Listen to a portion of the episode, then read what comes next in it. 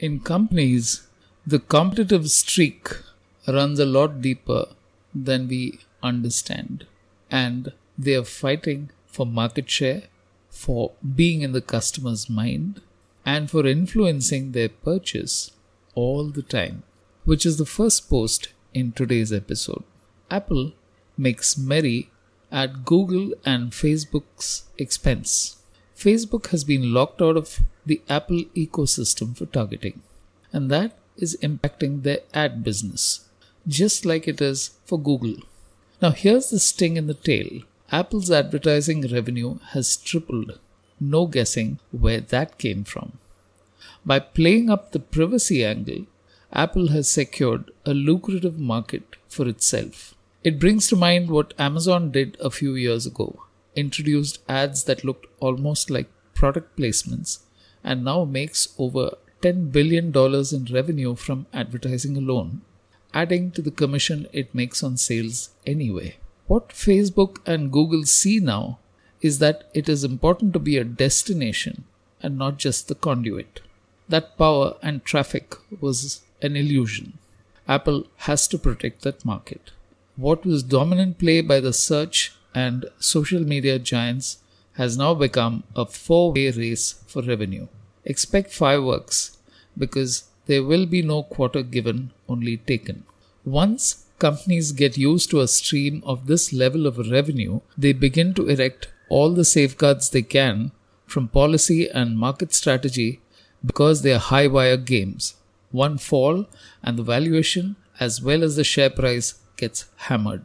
A four cornered contest is better than two. Expect Google and Facebook to align with Shopify and scan markets for fast growing segments to either take over or ally with. The advertising revenue roller coaster has been set in motion.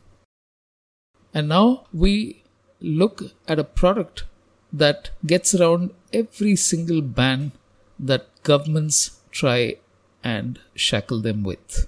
If you've ever needed proof that advertising works in this particular category, even after it has gone off the airwaves altogether, cigarette advertising has been banned in several countries for decades now, but it continues to attract fresh followers.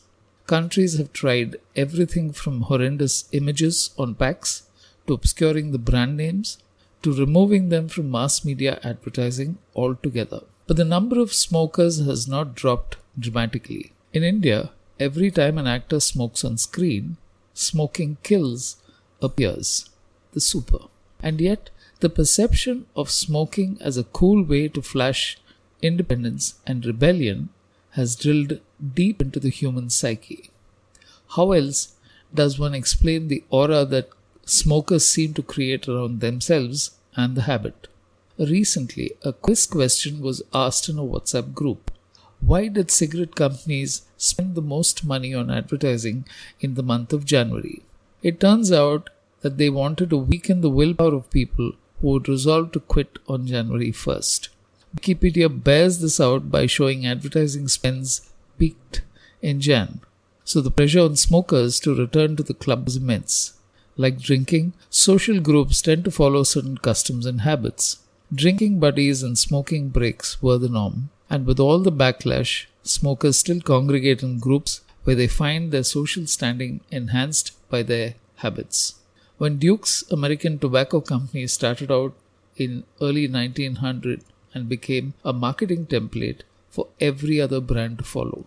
And with all the legislation, medical evidence, and outright bans, nothing has stopped smokers from continuing to puff away. Nothing will happen to me wins the day every time. How early should you go behind scouting talent or how quickly should you identify talent is one of the things that talent scouts are looking for all the time. But this case, the final post in this episode, is extreme. A four year old signed up by Arsenal. The BBC says that Arsenal has signed on a player who has barely learned to walk, but he dribbles like a champ. With a real football, not a bib round his neck. It's time for a check. No matter how good, being hunted by a talent scout and put into the fast track of a Premier League team is about being able to handle pressure. Even if Zain Ali Salman is God's gift to football, let him be. He needs to enjoy the game and freewheel for the next decade without a care in the world. Even if he's far better than all the kids he plays with, he needs to hang around with them after the game is over. And by marking him out as a special talent, he won't be able to build the relationships that matter. A normal childhood is hard enough. Being stalked by talent scouts who interpret every move critically is more than that little head can bear. There's a ton of money riding on the team's performances. They're looking at every little scrap of advantage they can get, whether it means signing on a four year old who's naturally gifted and locking the competition out. But it will play havoc with ordinary lives. The kid now has to bear the expectations of not just his family and friends, but of one of the major league teams. FOMO is not confined to social media wannabes, and in the race to stay ahead, we're taking the fun out of sports and putting a price on kids' ears before they're ready for the spotlight the limelight. Every week, I'll plant a few ideas in your mind on branding, behavior, and markets. Triggers for your thoughts. Spread the word to your friends. All you have to do is click the link and enter an email address. And keep those comments, views, thoughts coming in whatever form. Thank you as always for listening.